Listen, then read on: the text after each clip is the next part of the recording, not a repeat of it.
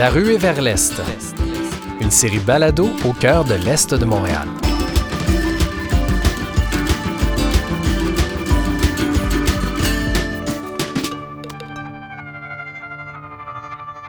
Le projet Angus est né d'un scandale.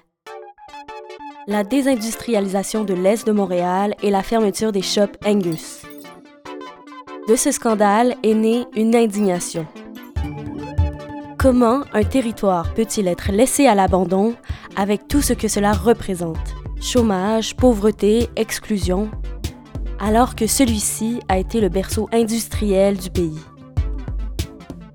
De cette indignation est née une utopie relancer l'économie territoriale avec les forces locales. Quand on se promène sur la rue Rachel, dans l'arrondissement de Rosemont-la-Petite-Patrie, c'est assez difficile de ne pas être intrigué par les édifices, les imposantes structures de briques rouges, des reliques de l'ancienne friche industrielle du Canadien Pacifique. C'est ce qu'on appelle aujourd'hui le Technopole Angus, un écoquartier qui donne un second souffle à un site qui s'est progressivement dévitalisé au 20e siècle. Et derrière ce projet, la Société de développement Angus, qui célèbre en 2020 son 25e anniversaire. Je m'appelle Marc-André Carignan, je suis architecte de formation, devenu chroniqueur en politique municipale et en développement urbain. Plongeons ensemble dans l'histoire de la société avec Christian Iaccarini, le président et chef de la direction de la Société de développement Angus, et l'auteur Gaétan Nadeau qui publie cette année Angus, un roman social et économique avec la maison d'édition Fides. Bienvenue dans cet épisode hors série.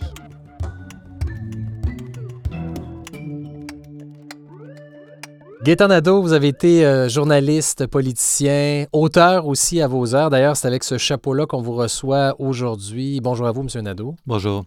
Et à vos côtés, on retrouve Christian Iaccarini, président et chef de la direction de la Société de développement Angus, un personnage central dans ce nouveau euh, bouquin. Bonjour, M. Iaccarini. Bonjour, M. Carignan.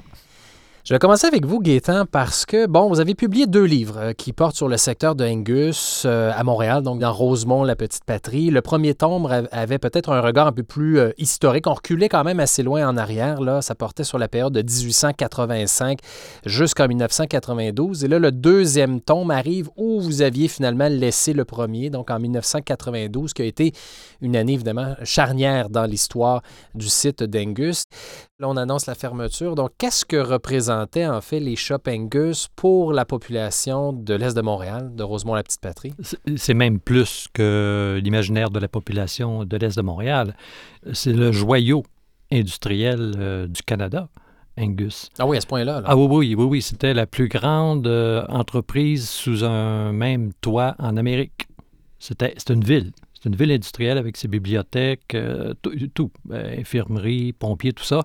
Alors, ça a vraiment marqué euh, l'imaginaire. C'était l'endroit par excellence où les gens voulaient travailler. Tu travaillais là, tu étais quelqu'un. Il y a eu jusqu'à 12 000 employés pendant la guerre 39-45. Ils ont construit des locomotives. Ils ont construit à peu près tous les wagons qui ont été utilisés pour le transport du grain vers l'ouest canadien, les voitures pour les passagers. C'est mythique. C'est une, euh, c'est une énormité. Euh, un énorme terrain qui barrait Montréal euh, du, nord au sud et qui délimitait la partie fortement industrielle du restant de Montréal. Alors, dans l'esprit des gens, là, c'était vraiment la fin d'une histoire, la fin d'un monde. Et donc, le propriétaire, c'était le, le, CP, le Canadien Pacifique, qui était une entreprise d'importance à l'époque. Là. Encore aujourd'hui, mais à l'époque euh, particulièrement. Oui, il faut dire que le Canadien Pacifique est une des entreprises fondatrices du Canada. Christian Iaccarini, président et chef de la direction de la Société de développement Angus. Il était en 90-92 le plus grand propriétaire foncier privé au Canada. Et quand on regarde le campus de l'Université de Montréal se développe en ce moment sur un ancien cours de triage de CP. Le CUSUM, le centre hospitalier de l'Université McGill, et sur une autre cour de triage. Là, tu as Angus, puis tu as la, cour Hochelaga. C'était là un énorme propriétaire. Un conglomérat. Ils avaient des chemins de fer euh, aux États-Unis, les hôtels, le Château Frontenac, le Reine-Élisabeth, tout ça, euh, ça appartenait au Canadien Pacifique. C'était énorme, le Canadien Pacifique. Et donc, le petit Christian Iaccarini et, ses acolytes qui devaient négocier avec le CP pour développer le site, c'est David contre Goliath. Ah, tout à fait, tout à fait. C'est ça, mais on, se rappelle hein, que c'est David qui a toujours gagné. Hein?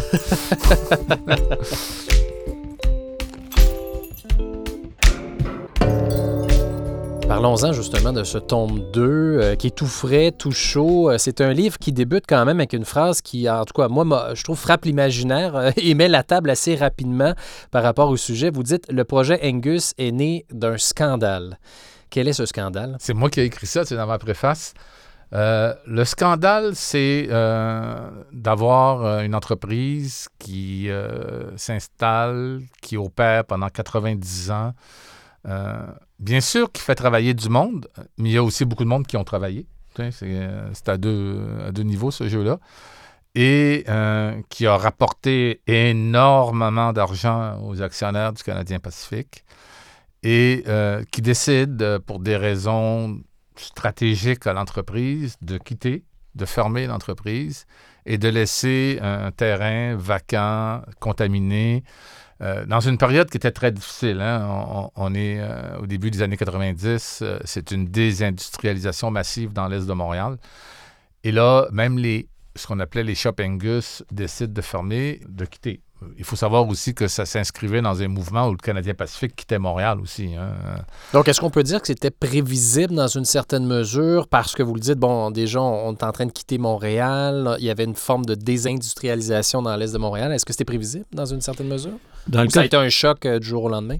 C'était quand même euh, prévisible parce que au cours des décennies précédentes, déjà la moitié du terrain avait été cédé parce que le transport euh, des passagers a beaucoup diminué, parce que le commerce se fait plus dans l'ouest que dans l'est, les autoroutes, les camions, les avions, la voie maritime, tout ça faisait que le train devenait de moins en moins rentable pour le CP. Il, voudrait, voulait se recentrer. Donc ça, je pense que tout le monde le voyait venir.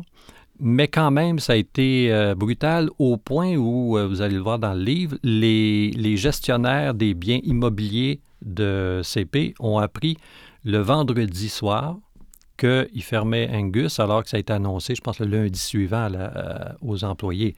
Alors, c'était vraiment une décision qui a été prise vraiment en haut, sans beaucoup d'égards pour ceux qui étaient plus bas. Là.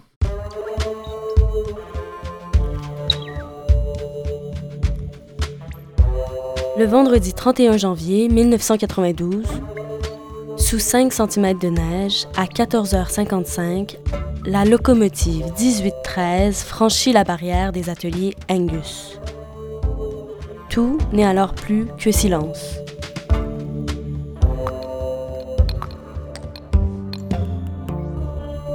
Il restait quoi en fait de cette ville que vous décrivez dans les années 90, quand c'est venu la fin vraiment Il restait euh, quelques édifices. Gaétan Nadeau, auteur du livre Angus, un roman social et économique. Entre autres, euh, l'édifice qui abritait les pompiers qui est toujours là, où on voit la grande tour qui servait à faire sécher les boyaux d'arrosage.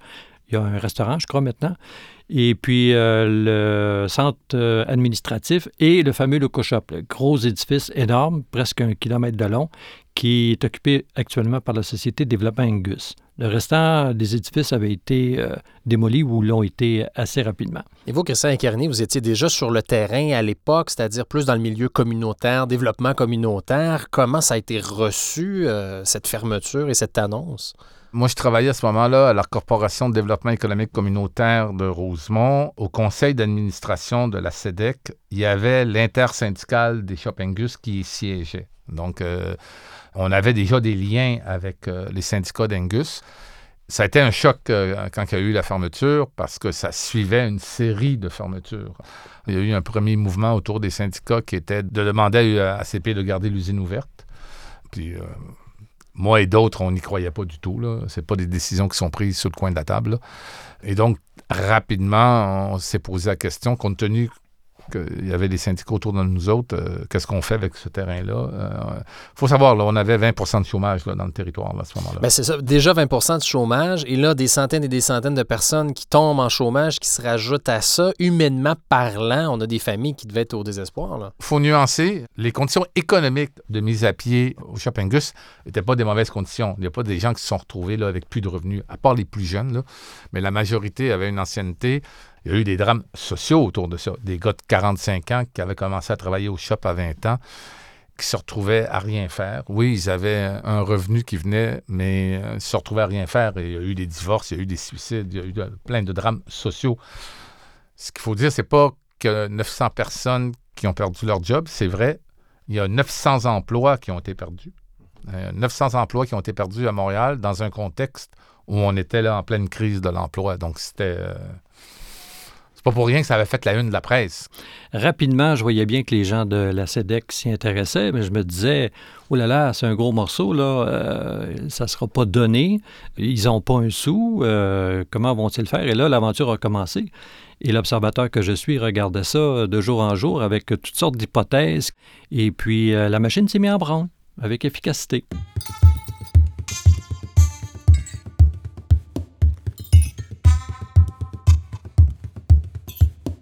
Ce personnage sera à l'origine d'une histoire hors de l'ordinaire. Celle d'une équipe d'hommes et de femmes qui vont reconstruire pierre par pierre un quartier, une vie de quartier.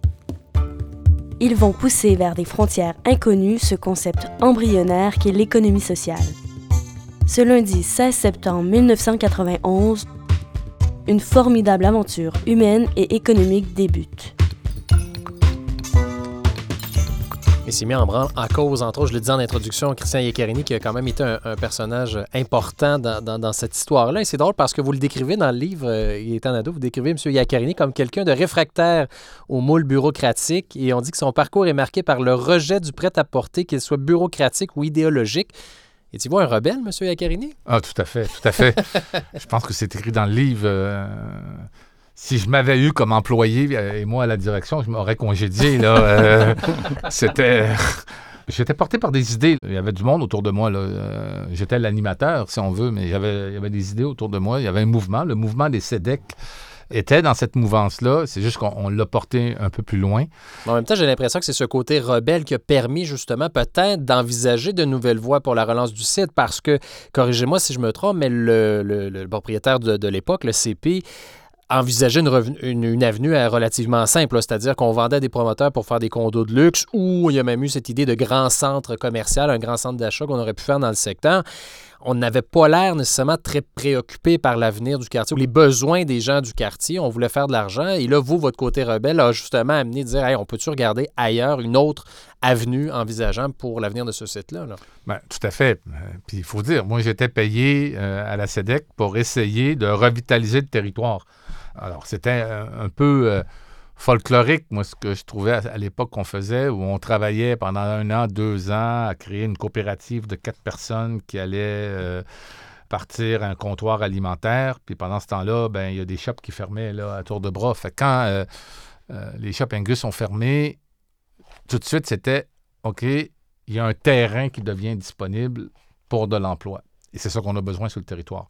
Je vous dirais que dans les 10-15 premières années, la seule obsession qu'on avait réelle, c'était le développement de l'emploi. Hein. Ce qu'on voulait, c'était créer de l'emploi pour les gens de l'Est de Montréal, pour les gens du territoire. Donc, il n'y avait pas nécessairement de volet résidentiel? Non, non, à ce moment-là, euh, le résidentiel, c'est non seulement c'est Angus euh, CP qui le faisait, mais en plus, dans notre entente avec CP, on n'avait pas le droit de faire du résidentiel. Ok, C'était défendu parce que CP ne voulait pas avoir un compétiteur euh, à son propre développement qui était sur la partie est du site. Donc vous, c'est un pôle d'emploi. C'était un pôle d'emploi dans un contexte économique absolument désastreux où il y avait des gens qui non seulement n'avaient pas d'emploi, mais il y avait des gens qui étaient en train d'être carrément exclus de la société.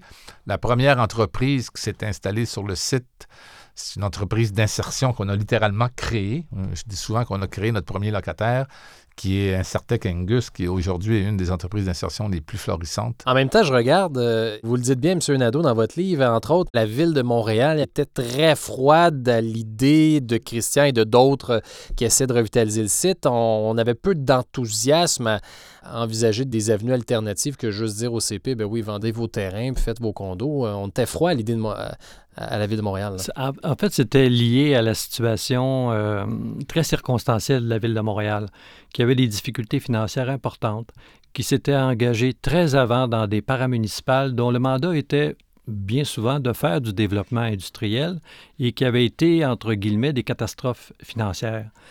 Alors, euh, demander aux gens du comité exécutif de peut-être s'engager dans un autre projet comme ça, c'était pas la bonne année, bêtement. Peut-être que dix ans plus tard, ça aurait été euh, bien reçu. Elle n'était probablement pas contre le principe. Et moi, je peux comprendre euh, les gens au comité exécutif, surtout euh, la présidente du comité exécutif qui a les finances dans les mains. Es en pleine crise, les valeurs des propriétés ont baissé pour la première fois depuis 1929, ce qui crée un problème fiscal important. Tu as une grosse entreprise canadienne, le Canadien Pacifique, qui dit Moi, je vais faire cela. J'ai les moyens de le faire ça va vous rapporter tant en termes de taxes euh, foncières. Et de l'autre côté, tu as des gens qui n'ont pas cette expérience-là de développement, qui viennent dire non, non, non, non, on va redévelopper ça pour créer de l'emploi dans le territoire, alors que le mouvement dans le territoire, c'est les entreprises quittent le territoire. Soit elles ferment carrément, soit elles se déplacent en périphérie le long des autoroutes. Fait qu'on était totalement en contre-courant, pas d'argent et pas d'expérience, pas de crédibilité en termes de développement. Fait que je peux comprendre qu'au comité exécutif, il y a des gens qui disaient on, on peut être sérieux deux minutes là?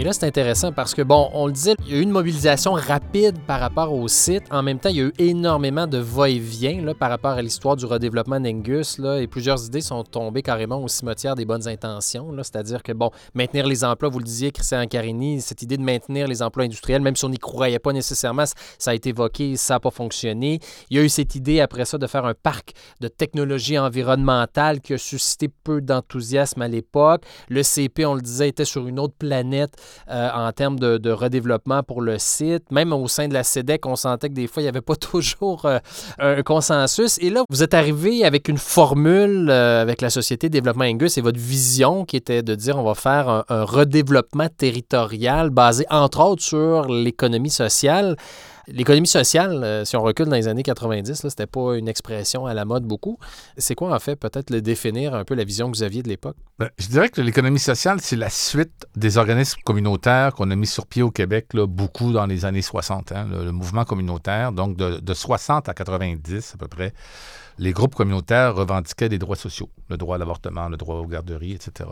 À partir de la crise, justement, les organismes communautaires se sont mis à réfléchir en disant il y a un champ qu'on a évacué, c'est le champ économique. Il faut investir le champ économique.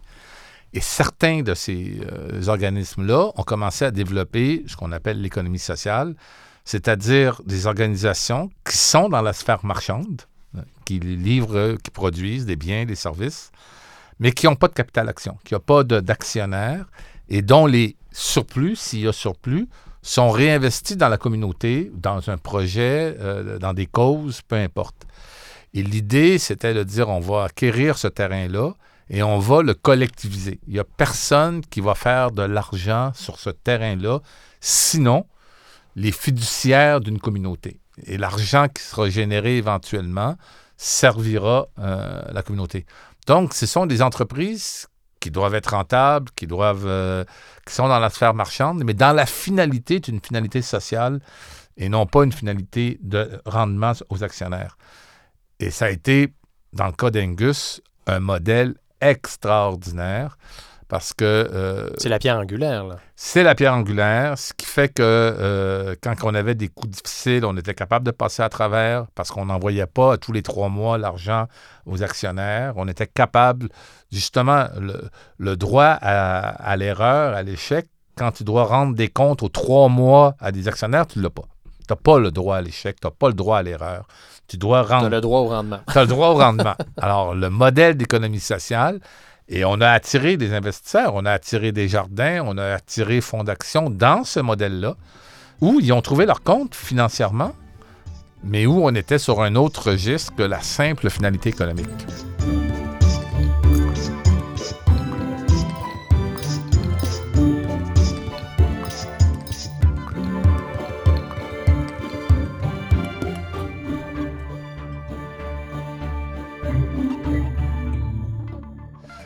Et on avait aussi euh, une obsession, compte tenu qu'on avait ramassé un terrain vacant, contaminé, de ne pas reproduire ce qui avait été fait euh, auparavant et de dire, ben, dans deux, trois, quatre générations, ils ne se retrouveront pas avec un... Alors donc, il y a eu différentes stratégies qui ont été mises en place pour qu'on perdure dans le temps et qu'on ne soit pas là un, un effet de mode. C'est-à-dire, Ben, la première décision qui a été prise par le Conseil, puis là, je me rappelle très bien Louis Roquet, qui était président du Conseil, la mode au début des années 90, c'était de spécialiser les parcs dans un secteur. Saint-Hyacinthe, ça avait l'agroalimentaire, euh, l'aéronautique, les télécoms. On spécialisait. Puis moi, on me demandait tout le temps, dans les officines du ministère de l'Industrie et Commerce ou à la ville, dans quel secteur vous allez être euh, spécialisé? un monosecteur. là. Il n'y avait pas de, de mixité. C'est ou, ça. euh, Fait que là, j'avais l'air de quelqu'un qui n'était pas sérieux parce que je n'étais pas capable de répondre dans quel secteur on allait être. Et c'est Louis Roquet qui m'a dit Christian, Angus a été spécialisé dans un secteur pendant 90 ans, le secteur ferroviaire. Quand le secteur ferroviaire est tombé, on s'est retrouvé avec la situation qu'on a repris Angus. Il me disait tous les secteurs ont un jour une crise. Tous les secteurs un jour une crise. Alors, si tout ton terrain est dans ce secteur-là, et en plus, si tu es promoteur, propriétaire immobilier, ben, quand tu vas avoir une crise dans ce secteur-là, tu vas manger tes bas. Je- moi, je trouve ça bien intelligent. Fait qu'on a dit, OK, on va être multisectoriel.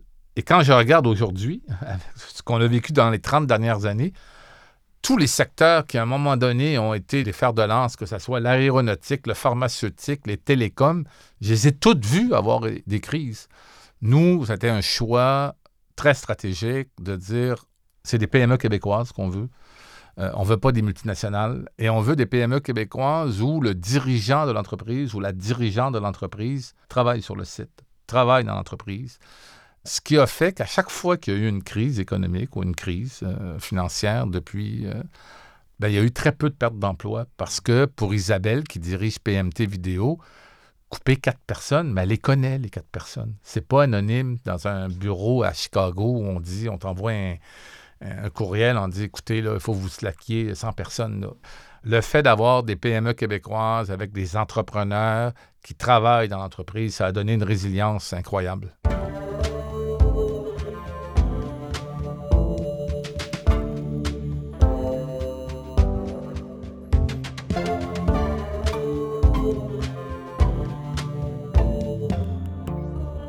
Savait que le développement industriel tel qu'il s'était effectué depuis la révolution industrielle nous amenait à une crise écologique.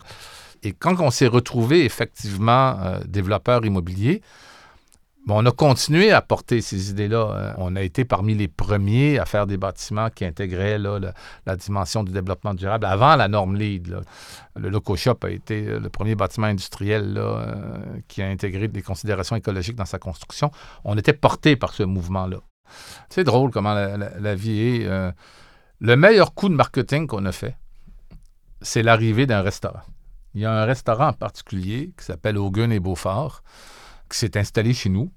Et à partir du jour où il a ouvert, puis il a fonctionné ce restaurant-là, il n'y a plus personne qui venait dire Ah, Angus, c'est loin. Le samedi soir, j'allais là, puis j'entendais la moitié de la salle qui parlait anglais. Les anglophones dans Rosemont, il n'y en a pas tant que ça. C'est devenu un lieu. Les gens venaient là. Le nombre de fois, moi, dans les 15 premières années, où on me disait Ouais, Angus, vous êtes proche des raffineries. Puis là, je leur disais Non, je suis bien plus proche du mille la Chaudière que des raffineries. Hein, là, mais l'image qu'il y avait, c'était ça. Euh, L'autre bord du viaduc, à l'est du plateau, ça avait l'air loin. Et ça, c'est de l'intangible. Ça, ça nous a donné un air d'aller incroyable, l'arrivée d'Hogan. Puis ça, ça s'écrit pas, ça se met pas dans un plan d'action. C'est le hasard de la vie.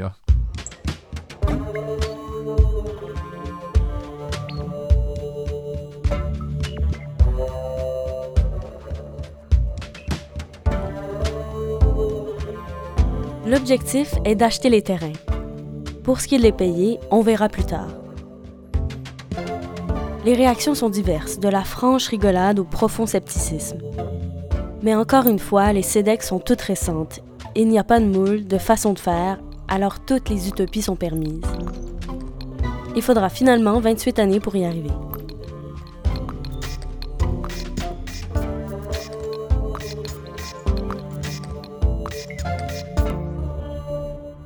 Ça a toujours été une forme de laboratoire aussi, la Oh, Société de développement Angus. Et avant l'entrevue, vous me disiez, euh, il y a eu des essais, des erreurs, mais on s'est donné le droit aussi à l'échec, ce qui n'est pas nécessairement dans la culture québécoise. C'est intéressant parce qu'aux États-Unis, si tu n'as pas fait deux faillites, tu n'es pas un entrepreneur de succès. Euh, ici, au Québec, faire faillite, c'est un signe d'échec, on se cache, on ne veut pas en parler. À la SDA, il y avait, il y avait en tout cas, selon ce que vous me disiez, euh, une certaine forme de droit à l'erreur. C'est ça. J'aime bien le mot erreur plutôt que qu'échec. On essaye des choses, puis il y a des choses qui fonctionnent, puis des choses qui ne fonctionnent pas. On a travaillé pendant trois ans pour tenter de développer une école primaire sur le site. On a mis euh, assez d'argent dans ce projet-là, euh, beaucoup de, travail, beaucoup de cœur. On a mobilisé des parents, on a créé tout un mouvement autour de ça. Le ministère de l'Éducation a décidé de ne pas mettre d'école là. Fait que euh, c'est pas un échec, c'est pas une erreur. En tout cas, le, le futur va peut-être nous dire que c'était une erreur. On- Ah, de la part du ministère. de la part du ministère. pas de votre part, on verra bien. Mais, mais euh, si on se disait, non, non, non, dorénavant, il faut faire uniquement des projets dont on est sûr et certain au départ qu'ils vont réussir, on va rien innover. Là. On va jouer euh, sécure, sécure. Est-ce que Gaétan a la même version? Parce que vous, vous étiez, on le disait euh, dès d'entrée de jeu, vous êtes, vous êtes suivis pendant des années, vous étiez amis, tout ça. Est-ce que vous avez senti à un moment donné que Christian euh, était un peu essoufflé? Ou... Un certain découragement, c'est sûr, après les, les aventures du centre-ville. Oui. Le 222 passe encore, mais de l'autre côté, le carré Saint-Laurent, c'est- une saga euh, incroyable. Je ne sais pas où, c'est. juste se mettre peut-être en contexte, c'est ça, la SDA, à un moment donné, a décidé d'élargir son territoire d'intervention et on a quitté Rosemont-la-Petite-Patrie pour se rendre au centre-ville de Montréal, coin Saint-Laurent, Sainte-Catherine, deux inter... On n'a pas quitté Rosemont toute patrie, on a ajouté. Vous avez ajouté, oui, C'est oui, ça. c'est le bon mot. Vous avez ajouté à vos tâches une intersection névralgique, Saint-Laurent-Sainte-Catherine, qui était moribonde là, et qui a eu be- beaucoup de difficultés à un certain moment. Et donc là, vous disiez, avec le 222 d'un côté de la rue, le carré Saint-Laurent de l'autre, deux projets de la Société développement Angus qui finalement euh, ont vu le jour. Euh, donc vous disiez à ce moment-là, vous avez senti du découragement. Comme dit Christian, c'est pratiquement le ground zero de Montréal. C'était dégradé, pas possible. Il fallait vraiment qu'il se passe de quoi là. Le coefficient de difficulté était tellement imposant. Euh, Les épreuves continuelles, euh, les contrats avec un locataire qui décide de mettre fin au moment où tu as commencé à creuser. Il faut que tu trouves un autre locataire, euh, changement de gouvernement, changement de, de proposition. Je ne sais pas où ils ont trouvé euh, la résilience pour passer à travers ça. C'est que le carré Saint-Laurent a été, dans le fond, le premier vrai échec de la Société de développement Angus. C'est-à-dire? la première mouture du carré Saint-Laurent. On avait une entente avec Hydro-Québec pour louer 300 000 pieds carrés. Et donc, c'est ça qui nous a poussé à acheter neuf bâtiments au coût de 20 millions de dollars, financés par Fonds d'action. Et on n'a pas réussi à mettre la main sur le Cléopâtre, et donc Hydro-Québec s'est retiré, alors qu'on avait une entente. Parce qu'un bâtiment, un village gaulois, entre guillemets, là, pour faire une image forte, il y avait un bâtiment qui ne voulait pas euh, disparaître ou en tout cas faire partie du projet que vous aviez pour ce coin-là, alors que tout l'entourage, tout le pâté était à nous. était à vous. Et ce qu'on a fait aujourd'hui, qui est d'entourer dans le fond de Cléopâtre, la haute direction d'Hydro-Québec voulait rien savoir. voulait pas installer ses employés à côté d'un bar de danseuses nues. Donc, le deal est tombé. Et là, ça a été le premier échec vraiment d'Angus. Tout le reste, il y avait de l'adversité, mais on passait à travers. Mais vous n'avez jamais pris le chemin de la facilité, ça, on, ça, ça, ça Mais- comprend de mais- jusqu'au Mais centre-ville. aujourd'hui, euh, on l'a réalisé, le Carré Saint-Laurent, on a réalisé le 222, Ben oui. Et ça nous a donné énormément d'expérience, euh, d'expertise, et ça a ajouté, il faut le dire, à notre carte de visite. Ce qui fait qu'on a des réalisations aujourd'hui qui nous permettent aussi de nous présenter quand on nous interpelle dans d'autres quartiers, puis de dire oui, on est capable de faire des choses.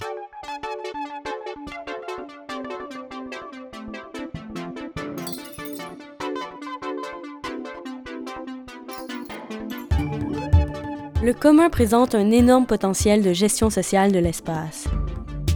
Seule une entreprise d'économie sociale peut adopter une telle pratique et de tels objectifs. Disons que pour le moment, le concept reste incompris et inexploré. Mais Angus est là pour en dévoiler l'utilité. C'est une autre leçon de cette grande histoire.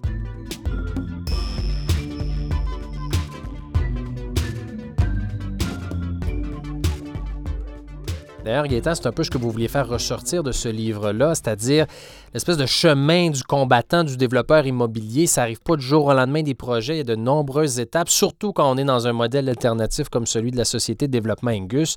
C'est difficile pour le commun des mortels d'imaginer toutes les étapes à franchir aussi. Ça, d'une part, ça, permet au lecteur d'ouvrir un peu la porte d'en arrière pour voir comment se fait du développement de territoire c'est une partie de l'intérêt du livre, mais ce qui est aussi euh, très important à la toute fin de ça, maintenant que Angus est à maturité, c'est d'en tirer la recette. Mm.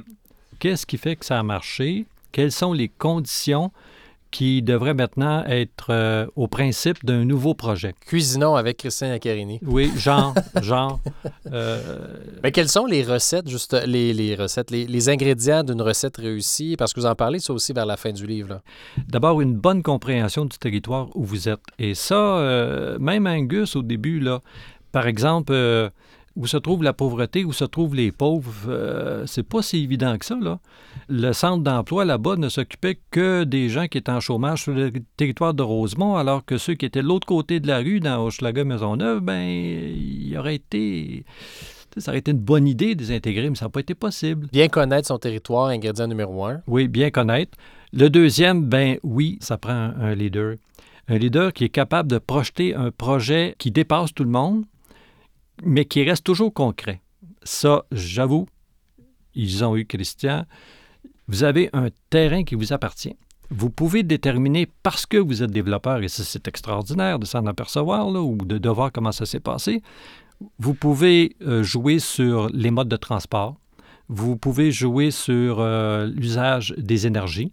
Vous pouvez euh, travailler sur le convivial, assurer sur la qualité de la vie culture, oui l'accès à une culture de proximité, des commerces euh, aussi de proximité intéressants, un style de vie très urbain, écologique, et utiliser toute cette puissance-là pour faire de la redistribution de richesses. Alors là, on a quand même plusieurs éléments euh, fort intéressants, et pour y parvenir, il faut que tu puisses occuper ton territoire, le gérer en fonction de tes critères et non pas de la rentabilité maximale, une méchante différence pour un développement de territoire, parce que je vous dirais qu'en dehors d'Angus, c'est ça le principe. On tire le maximum de ce qu'on peut du territoire avec le moins d'efforts possible. C'est l'histoire de l'immobilier. Eux, ils développent le territoire jusqu'à la limite de l'impossibilité de le faire. C'est une méchante différence. Mais là, je vous écoute parler, c'est pas juste un modèle d'affaires allégué à, à, de futures générations ou à d'autres entrepreneurs, c'est carrément des valeurs aussi alléguées. C'est une façon de développer un territoire et d'en tirer le maximum pour la communauté qui y vit. Christian? J'ai espoir que dans les 6-7 prochaines années, euh, le modèle qui a été développé par Angus s'exporte dans certains quartiers de l'Est de Montréal. Est-ce que vous sentez déjà, là, parce que ça fait quand même quelques années, est-ce qu'avec le recul, est-ce que vous sentez que ça influence, soit ici au Québec ou ailleurs? Est-ce que vous sentez que... que, ben, dans l'Est de Montréal, c'est là, là. Dans l'Est de Montréal, on est en train de travailler en ce moment à la mise sur pied de deux fiducies d'utilité sociale du type de celle qu'on a mise sur Angus qui deviendrait propriétaire de terrains stratégiques dans l'Est de Montréal. Juste ça, ça vient de changer complètement la donne parce que ce que tu parles, c'est la propriété du sol, mais c'est qui qui contrôle la propriété du sol pour faire ce dont tu parlais. Donc là, on a la chance dans les prochaines années de faire percoler le modèle qui va s'adapter aux différents territoires parce que quand tu dis développement du territoire, tu dis adaptation au territoire dans lequel tu vas te retrouver. Je suis plutôt optimiste là.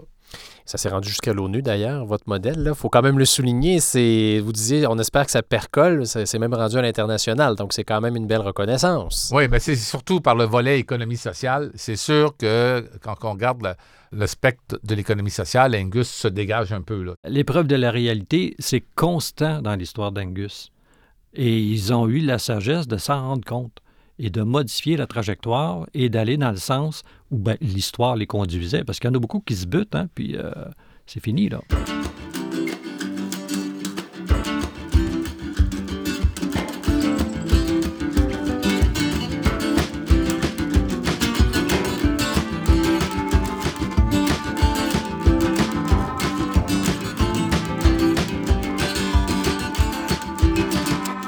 On espère, Gaétan Nadeau, que votre message soit bien entendu. On vous souhaite beaucoup de succès, évidemment, avec ce livre-là. Et Christian Carini, ben Angus, c'est pas une aventure terminée. Il y a encore un peu de développement. Il y a des chantiers en ce moment. Donc, longue vie euh, à Angus, non seulement sur le territoire de Rosemont-la-Petite-Patrie, mais euh, à une plus grande échelle aussi ailleurs en province. Merci beaucoup. Merci.